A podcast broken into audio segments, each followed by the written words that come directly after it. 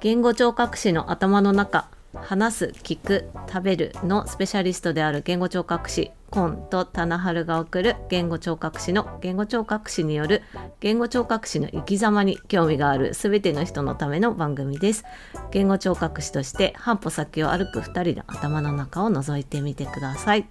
というわけで今日から始まりました。言語聴覚士の頭の中という番組です。よろしくお願いします。よろしくお願いしますはい。この番組は先ほどもお話ししましたが言語聴覚士である2人私コンとそして棚春さんの2人でお話ししていきます。はい。で今日は1回目ということでまずは自己紹介をお互いにしていったりとか、あと番組の趣旨なんかをお話ししていこうと思います。はいどっちからお話ししましょうかね？コンさんどうぞどうぞあ私はい。はいと SNS とかあと自分の音声配信とかでコンっていう名前で活動をしております言語聴覚士になったのはもうちょっと数えられないんだけど 試験を受けたのが多分2006年だったかと思います。だいぶ経ってますがえっと今えっと上の子が7歳そして下の子が4歳で、まあ、子どもたちの出産育児を機に仕事を離れていたんですけど、はい。えっと、2021年去年ですね、うん。から、えーフリーランスとしてうん。オンラインで声の相談とか、うんうん。トレーニングのサービスをうん。一般の方向けあの病気じゃない方向けっていうことでスタートしています。うん。でうんとどこから話せばいいかな。えっとですね養成校を出た後私は、うん。東海地方で、うんうん。えー発達障害のお子さんのうん。し支援あと重症心身障害を持つ、えー、と幼児さんあもっと前かな、うんから生まれてから高校ぐらいまで、まあ、小児の範囲で、うん。うんとそこの医療部門があるので、はい。そこに診察に来られてる方の、えー、と評価と訓練っていうのをし2年ぐらいしていて、まあ、小児の言うところの聴覚以外の全てをやっていたって感じですね。おうんーと幅広く言語そううん言語発達もやってたし、うん接触演技紹介もやっうてんました。でその後地元の北海道に戻ってきて、うんでしばらくは発達障害の方にも関わってたんですけど、偶然そこで出会った師匠が、まあ、音声障害うん。に強くって、でそれでそのまま音声障害の方にも興味を持ち始めて、で音声障害の臨床をやったりとかあと大学院でも発声について研究するっていうことを修士でやって、でその後神経内科の病院に移って、でもう全然違うんですけど バラバラにやってきたんだけど、まあ神経内科の特にパーキンソン病の方ですとか脊髄症の変性症っていう病気の方が多い病院で、まあ大人の、うん、と多くは接触演技障害かな？それとうん音声訓練、うん。高音訓練っていうような感じ、うん。あと AAC っていうコミュニケーションの代替うん。機器について考えたりとかそういう仕事をしておりました。うん。私の経歴はこんな感じです。すごい。なんか全然違うジャンルの病院に転職したんですね。すごく緊張しそうですけど。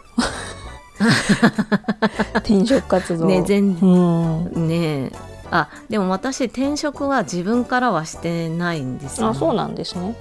そううん。声がかかって行ってるんですよ、2つ目と3なるつ目はそうご縁でね、うんうんうん。あのすごく自分の経験が広がってありがたいことだなと思ってすいますごい飛び込むのに勇気が必要な 感じがしますね。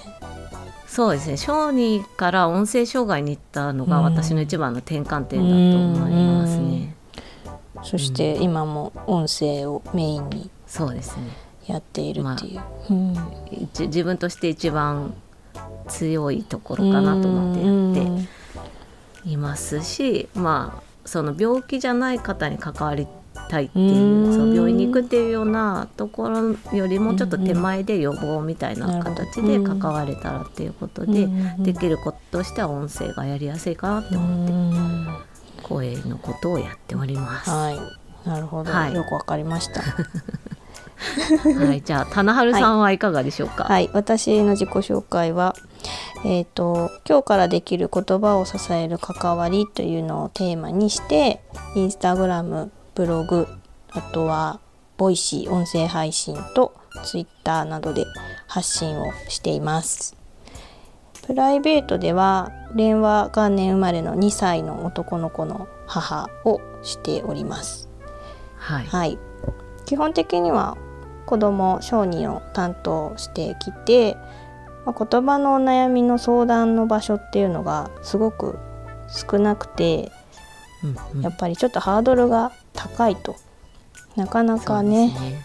出会えないっていうことがあるのでそこをなんとかしたいと思って発信をしたりとかあとはメールで相談を受け付けたりとかしているというのが現状です。はい、はい、そうで、んえっと私と棚春さんは全くあの居住地が違い。えリアルで会ったことないんですけど、はいこの二人がどうやって出会ったかっていうことをまずお話ししそうですね。方がいいかな確かに。と思うんですがうんうん出会いえっとね。棚春さんがねそう Voicy を始めそう。られて、うんそれで私はそれまで Voicy のヘビーリスナーというか、うんまあ一日の中結構な時間聞いていてですね、うんいつか、まあ、私も細々とスタンド FM とかであの音声配信やってるんですけど、いつか Voicy でも発信してみたい、うん。でも Voicy は審査制で狭き門なのでなかなか難しいとうん。思っていたところに棚春さんが登場してですねそう言語なんですよ聴覚。士として初の。ボイシーパーソナリティということでそうなんですね。めっちゃびっくりしてその時 そうそう。2010 2021年去年の8月ね。そうですね、はい。1日から始めたんですけど、うん、そう。あの1本目の自己紹介の回にコンさんがコメントをしてくださったところから始まったのでまだだからなんですよ。5ヶ月6ヶ月ぐらいか。そう。なんでですすね。知り合って。でもそのそう。まあね、うん。しまあ、私ショーに最初の頃、うん。最初の頃っていうかね、まあ、ずっと興味があるし、うんまあ、ちょこちょこ本とか読んだりとかうん。はしているけど、まあ、がっつりはやってないうんのでも、まあ、いつかやれたらいいなってまた思ってはいるけど、うんまあ、専門分野としてはねお互いに違う、うん。そう全然ねそういう意味ではね、そ違いますね。違うんだけど。うん。うまあフリーランスでやっていきたいっていうのと、あとまあ音声配信をねお互いにしているっていうのと、まあ、あと小さい子供がお互いにうんいる。いて、まあ、うんそれがキャリアの転換うん点であるっていうねところでまあ共通してお話を重ねてきた結果ここに至るという感じ。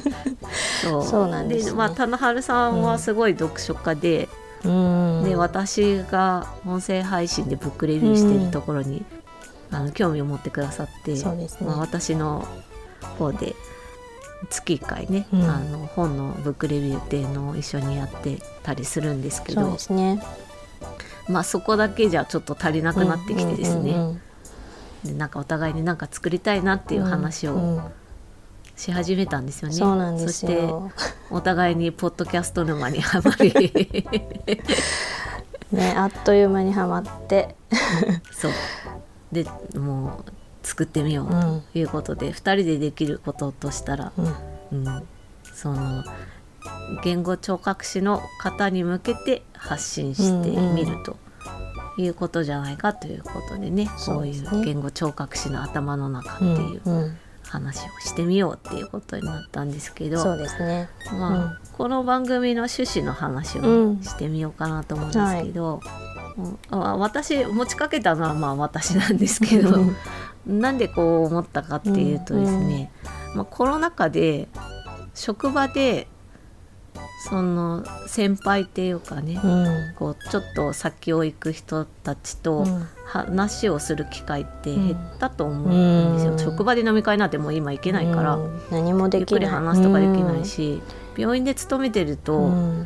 勤務時間内は忙しすぎて、うん。まあ、残業とか 残業とか言っちゃいけないけど したらしててもそんな時間はうん。あんまり取れないじゃないですか。でもともとなんかねあのコロナになる前だって、なかなかなんかこう先輩との距離感みたいなうんのがあって、うんなんか SNS とかでも書き込みよく見たりするけどなんか自分これからどうなんだろうみたいな迷いみたいなのを深めてる方がいるんじゃないかなって思ったのがまあきっかけだったりするんですよね。うんやっぱりね今お昼休みとかも雑談できなかったりするから。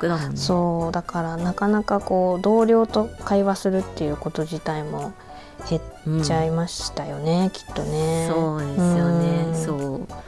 でなんかみんなこう迷いながらも孤独を感じてるんじゃないかっていうのと、あとまあ言語聴覚士って結構一人職場も多かったりするし、うんだからなんかこうちょっとちょっとだけそんななんか年数だけ食ってるけど私の場合は。いやいやいや。でもちょちょっとだけなんかこうこういう感じだよっていう話を、うん。棚春さんとねできたらね。いいなっては思って。立ち上げてみましたのでなんか思ったこととかうん。あれば、あんまりディープなあの質問とかお悩みには答えられないかもしれない。あのこの症例どうしたらいいですかとかちょっと無理だと思うんですけど、人情報があまり含まれるものは難しい一応けど。公開しているものなはいので、はい。それはクローズドにまた別にやらせてもらおうと思いますけど。あのなんかこうちょっと話しかけてみたいとかっていう、すごい気軽な感じで、うんまああのリアクションいただけたらすごい嬉しいなってそうですね。うん本当にその通りだと思います。ツイッターがいいかなハッシュタグつけてうん。なんだろう ST の頭の中とかで、あ、そうですねハッシ。ュタグつけて、はい。あのツイッターでみ、うんあのつぶやいてもらえれば我々はい。が見に行きます、はい。見に行ってリップできる範囲はい。でしていこうと返します。思いますので、はい。よろしくおお願いします。こんな感じで、はい。なんか私ばっかり喋ってましたけど大丈夫 全然。もうもうそのまんまです。言ってほしいことを全部 言っていただきました、はい、なんか、まあ、これからはまあ私たちうん。が言語聴覚士としての過去とうん。現在、うん。そして未来未っていう、うん。ところで、まあ、どんなことしてきたか、うん。どんなことしているかこれからどうしたいかっていうことをうん。お話ししていこうかなと思ってうん。ますね。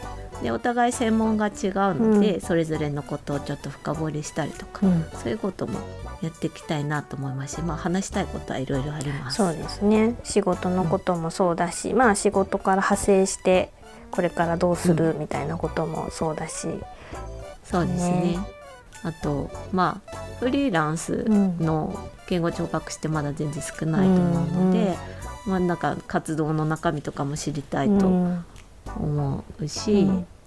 あとまあ音声配信をしてるっていそううのも、ね、うん、ちょっと変わっているところかなとお互いにね。で棚春さんの場合はインスタグラムもかなり精力的にされてるので、そうですね。インスタの話もね。ね。はい。あのあまりこう なんて言うんだろうコンサル的なことは 考えてないけど、うん。まあ、これからね発信したい方ぜひ、ね、ちょっとアイディアをね話していただけたらなとすね、思ったりします。まあ、あとは仕事と育児のこうね。バランスのこととかもお話できたりする立場かなと思うので。そうですね、はい、確かに。その話もしたいですね。ね。していきたいですし、うん。まあ、あと他の先輩言語聴覚士の方々にインタビューできたら面あ白いうかもななんてのもうん。考えてます、はい。お互いのね知り合いの中で確かに。いろんな方におはい話を伺いたいなと思いますし、やりたいことがいろいろ。やりたいこといっぱいありますので、お付き合いいただけたらと思います,、お願いす。そしてお互いに音声配信それぞれしてるんですけど、概要欄に貼っとこうかなと思うんですが棚春さんは、うん。えーボイシー。棚春さんのお名前でボイシはいーされてますし、はい。私は、えー、と声玉ラジオっていう名前で、スタンド FM とあとアンカー経由のポッドキャストで配信していますので、はい。それも聞いていただいただけるとはいとても嬉しいです。はいお願いしますというわけで1回目この辺で、はい えー終わりにしようかなと思います。はいでは、えー今日はコント田中春さんと、ははいい、2人でお届けしました。ではまた第2回目をお楽しみに。またねーはい、じゃあね。